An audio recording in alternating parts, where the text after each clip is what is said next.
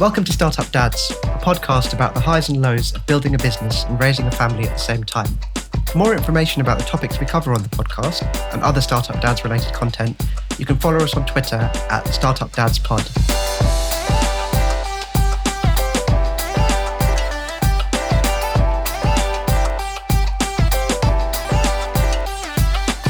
I'm Amrit, co founder of Hyper Exponential, a tech startup that I co founded in 2017. It's grown from a two person team working out of my kitchen to a profitable business with several large clients and more than 20 team members across London and Europe. I'm also dad to Evie, my first child, who was born last December. So, welcome to another episode of Startup Dads, or should I say Startup Mums? Because I'm delighted to say we've got our very first startup mum on the podcast today. I've got Rachel Carrell. Rachel, can you introduce yourself and tell us a little bit about what makes you a startup mum? Sure. Um, so I'm I'm Rachel. I'm the CEO and founder of Koru Kids, and we're a childcare tech startup based in London. We recruit and train and match and manage nannies, um, specializing in after school care for that, that tricky after school period. But um, we're actually growing a lot uh, beyond that now, and we're about to launch some extremely exciting new services this year, um, which I may or may not uh, tell you more about as we go. I have got two kids. One of them is three years old, and the other one six years old. And uh, the six year old was the inspiration for me to do my startup in the first place when I was I was actually the CEO of a healthcare company and I had my first baby and I experienced childcare and realized how incredibly difficult it was and it kind of took me by surprise because I assumed there would be a system and there wasn't a system and so I founded Koru Kids to solve the not just the problem that I, I faced but um, all the many variations of it that I saw my friends facing as well and then I had my second um, child right in the midst of um, of doing this startup thing. So that makes me a startup mom. Amazing. You are incredibly well qualified to talk about all of the trials and tribulations, highs and lows of both parenthood and, and foundership. So brilliant stuff. So, Rachel, let's jump in. So, Koru Kids, you know, starting a nanny business, it's amazing to see how you, uh, Koru Kids has been one of the successful pandemic pivots. Can you tell me a little bit about how you adapted your business in response to what must have been a completely unprecedented set of events for your clients and for you? It was. so, we had a huge amount of churn in March when a lot of parents didn't want their nanny in their home with them anymore. So we had to very suddenly um, start looking at other things that we could be supporting parents with. And one of the things that was really weird and interesting about last year was parents were under so much pressure and, you know, trying to homeschool and work at the same time. It was just impossible. At the same time, a lot of parents didn't want to use the childcare services that were out there. So we did quite a lot of experimenting with different kinds of um, alternatives. So, for example, virtual nannying, that kind of thing. We experimented for about a month or so. And what we decided to do in about April was actually just hunker down and focus on our product. And it was obvious that this pandemic was going to end at some. And luckily, we had raised a good round, you know, six months previously. So what we decided to do was just stay lean, focus on our core business, and not create what I call pandemic product like product just for the pandemic, but instead focus on creating the the stuff that we know post pandemic is going to be the stuff that um, parents want, and that's how we've navigated through. I think that can be one of the hardest things to do is to stay focused at times like that where there is so much uncertainty.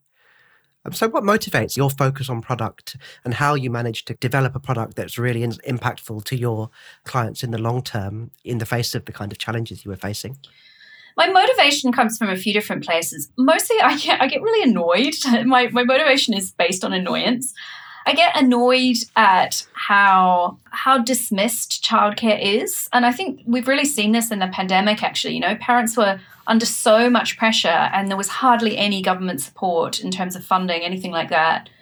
I get annoyed that this infrastructure doesn't exist already. I really think we should be thinking about childcare as infrastructure. I think we should be thinking about it in the same way that we think about roads or water pipes or bridges, you know, is fundamental basic infrastructure. And I don't think we think about it like that. And I don't think it gets respected like that or funded like that. And then I look at the impact that the lack of childcare, of good quality childcare infrastructure has on my friends' lives, you know, and I have so many, so many friends who either had to cut back their hours when they didn't want to, leave the job that they'd worked so hard to get when they didn't want to, you know, move out of London um, for childcare reasons, even not have another child because they couldn't afford some of the costs and things. It's it's it's really profound the impact that these inadequacies have, and Britain is one of the worst countries in the world for it. You know, in other countries and most of Europe, it's funded really, really well. There's lots of great high quality provision. In much of the world, the family, extended family steps in and the saying it takes a village to raise a child, you like you have that because you have extended family. Unfortunately, in the UK, we don't have any of those things. You know, often, obviously, there's exceptions, but often extended family isn't around and we don't have the government support. And so parents are just left to do it all themselves. And it's impossible. You know, we weren't built to do that. So my motivation comes from just getting really passionate about these problems. And then I think of the next order effects, which is a lack of women in leadership, because of course this mostly impacts on women. And, you know, you see the horrendous way that the government has managed through the pandemic. And, you know, I just think we need more women in leadership. We've got lots of examples of where having women in leadership through the pandemic in other countries led to a lot of very empathetic communication, compassionate policies, very decisive action, different forms of risk management. Like, I think there's a lot that women bring to leadership. So, all of, all of these reasons, I could go on, but that's enough motivation probably.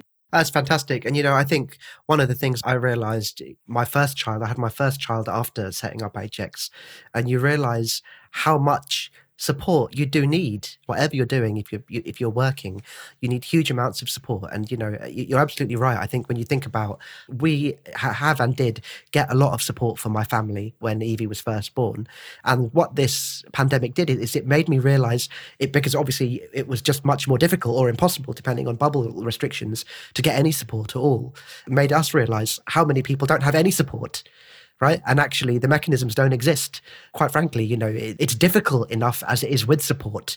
And without the support, it, you know, I've got huge amounts of respect for people who try and get anything at all done with a small child. So I suppose taking that a little bit further, so, you know, particularly a business like yours, so how did you kind of thread the product strategy through the pandemic? And, and you know, how did you pull that through into your sense of mission? For us, it was really about sticking to our core, our core mission, and that is about um, helping families flourish. And luckily, we were able to think more long term. I was always inspired by that very famous Simon Sinek video, um, you know, one of the most viewed business videos of all time. The people don't buy what, they buy why. And we have spent quite a lot of time working on our why. I think that helped the team and it also you know helped our users i think trust that we were trying to make families flourish. That's our why. And whatever we did did or attempted to do that was the detail. Um, but we never de- deviated from that central purpose. You know getting your why right is such an incredibly valuable foundation as your business scales.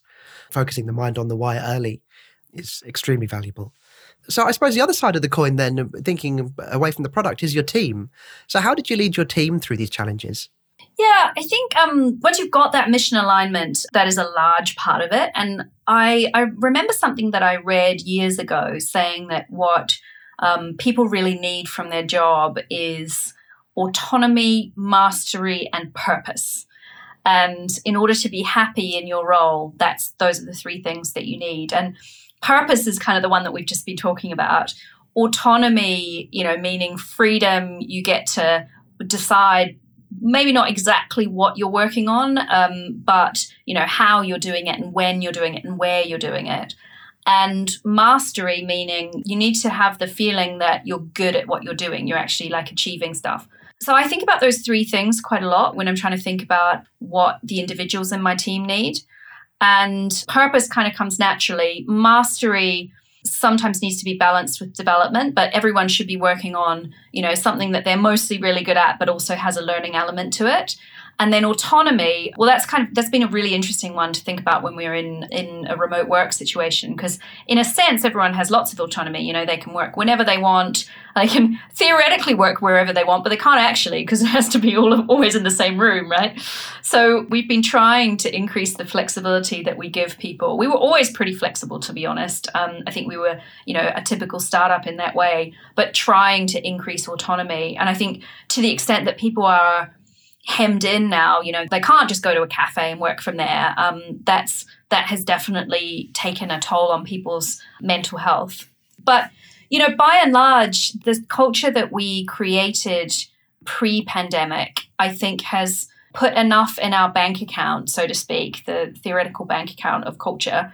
Um, that we've been able to make withdrawals on it for the last year and still be in a pretty good place but definitely cannot wait to get back together physically and start to make some deposits in our trust account rather than just always withdrawals. I absolutely agree with that. HX, our business, we have a mental health coach that we've just started investing in that. And I think it's been something incredibly valuable. And we're very similar to you.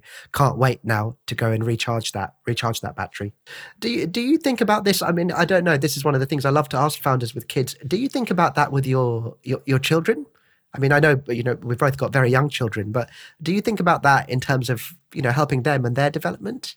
I absolutely do. So I am obsessed with child development. It's one of the reasons that I founded Koru Kids, and and I love working in the job that I do. So one of the books I'm, I've actually got it right in front of me right now. It's a book called The Self-Driven Child, and it's all about how we control our children to a way greater extent than previous generations. So, you know, the stereotype is kind of in previous generations, like in the in the 70s or early 80s, whatever, children would open the front door at the start of the day, let's say it's a holiday, and go out into the street and sort of roam around with their friends and like maybe come home for lunch and definitely come home for dinner, and that was just their day. And if you did that today, depending on the age of the child, you might find a knock on your door and social services has arrived, right? Like that it was fundamentally different now. And schools don't even let children walk home by themselves until they're year six. In other words the kid is about 10 years old. That is so different to when i was growing up. And i'm from new zealand so i also you know i grew up in a different country a different culture.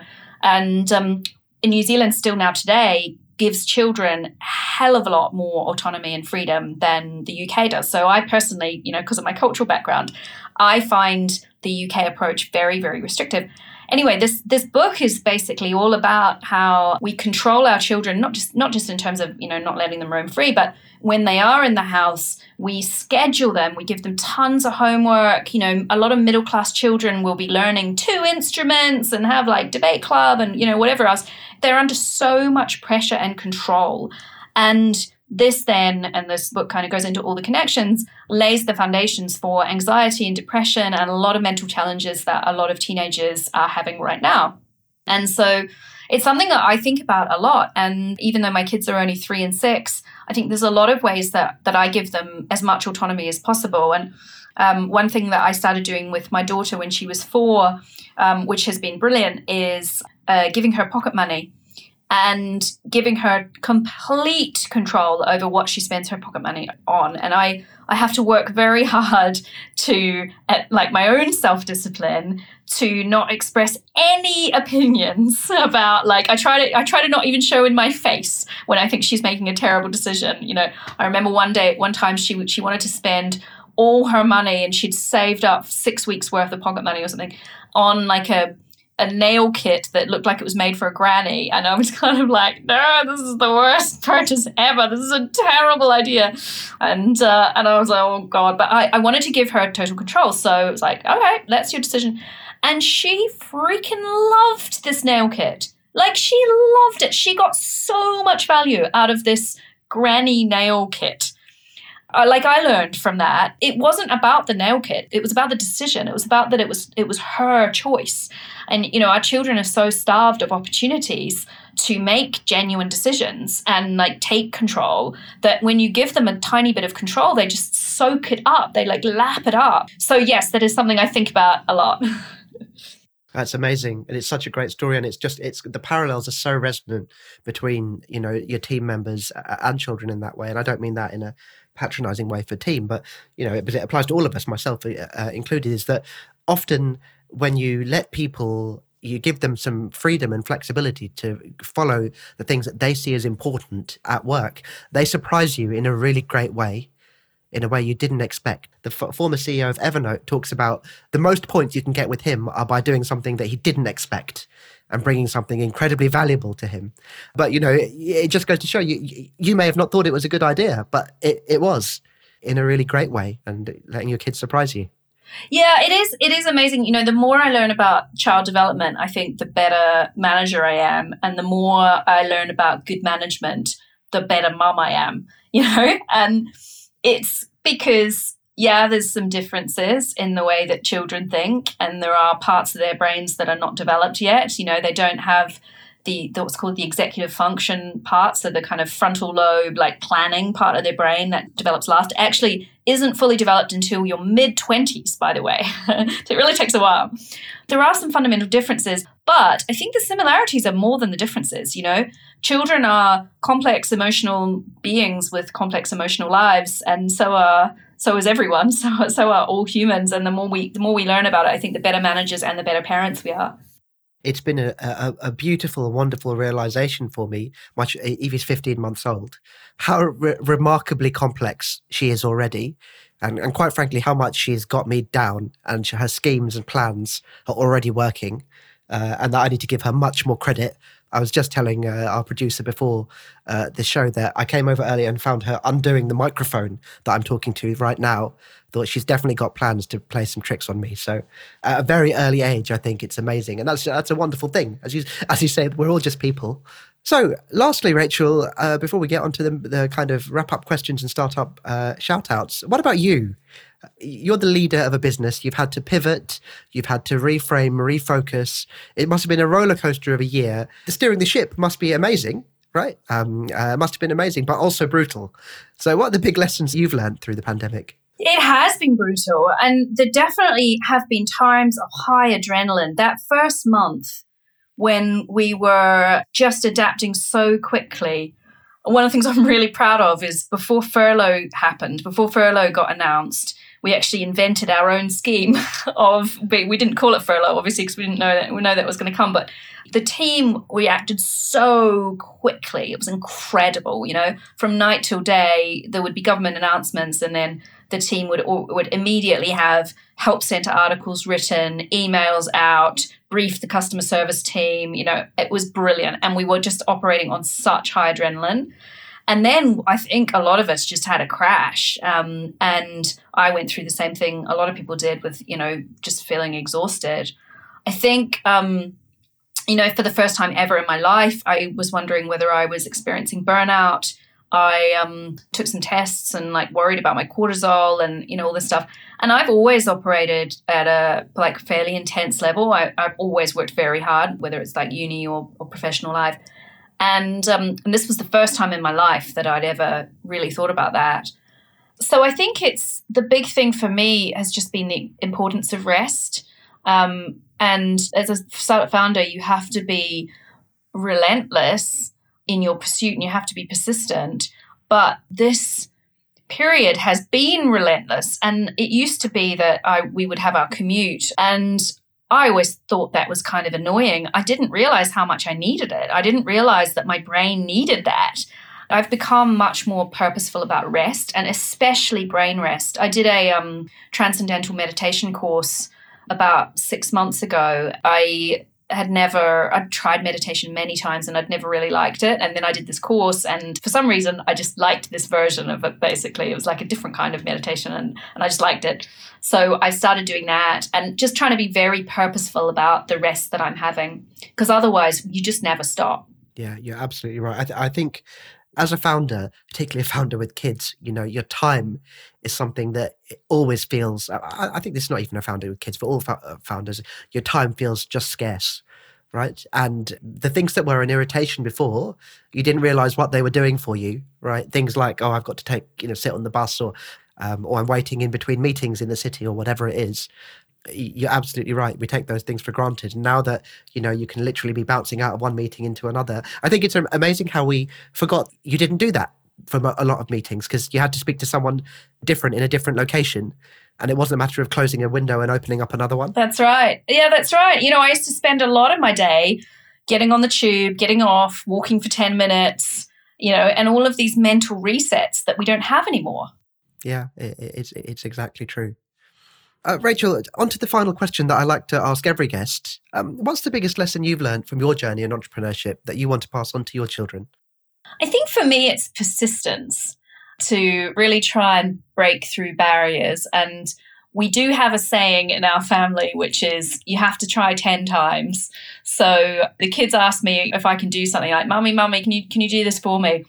And I will say to them, Have you tried 10 times? And the reason that 10 is important is because it's a lot of times. And often I find with, with my kids, you know, they'll do the same thing again and again. They'll, they'll kind of do it three times and then they'll give up and say, Mummy, Mummy. And I'll say, Have you done it 10 times? And they'll go, Oh, no, I've only done it three times. Oh, okay, try, try it 10 times.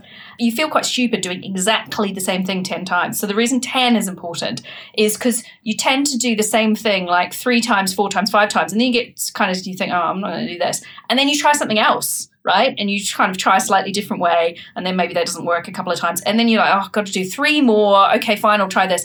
And it's amazing how many times like try number eight or try number nine is actually the one that works and it's because you've changed what you've done slightly and you've, you've basically iterated and that's a skill that i think I would love my kids to have, and it's such an entrepreneur founder skill. So that's why that's why we always say that. That's brilliant. Absolutely stealing that from you.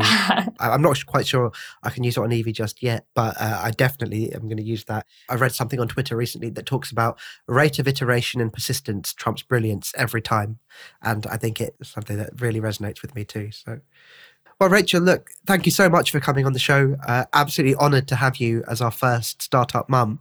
Um, before we wrap up, uh, I'd like to close with our regular feature, uh, Startup Shoutouts, uh, where we shine a light on some of the organisations we admire uh, in in the startup or kind of uh, entrepreneurial space. Startup Shoutouts. So, I'd love to give you a chance to do that. Pick an organisation and tell us a little bit about them. Yeah, I've got one that I absolutely love, which is called Little Village. And they are a small charity based in London. And it's kind of like a food bank, but it's for clothes and toys and equipment for babies and children um, up to the age of five. And uh, I think it's been pretty tough for them during the pandemic because it's been harder to deal with donated items. But as things open up, hopefully they're going to get um, a lot of stuff. And I love this because we accumulate so many things, don't we, for, for kids? I'm sure you're experiencing this right now. And, you know, a lot of things your baby probably barely plays with, a lot of clothes that you get given when, you know, when they're born this is one really wonderful way of disposing of your of your really high quality things that another family could really really love that's fantastic we'll be sure to uh, link to them in the show notes and make sure that people can find out about them Brilliant. Well, Rachel, again, thank you so much for coming on the show. Um, how can we find you, find Koru Kids? Is there anything you'd like to give a little bit of a shout out on behalf of Koru Kids for uh, before we wrap up? Yeah, um, well, if anyone needs in-home childcare, they should Google Koru Kids, K-O-R-U Kids. Um, and also, we're hiring. So if you'd like to um, to check out our team, if you Google Koru Kids Careers, you'll find all our roles. We're hiring a lot at the moment, actually, across engineering, product designers, marketers, operations, customer service, all sorts of things. Well, you should definitely go and check out Koru Kids. I absolutely am going to do for myself. Again, thank you so much, Rachel. Thanks for coming on the Brilliant. show. Thank you. Many thanks to today's guest. You'll find links to them and their work in the show notes. To join our community of parent founders, head over to the Startup Dads Facebook group.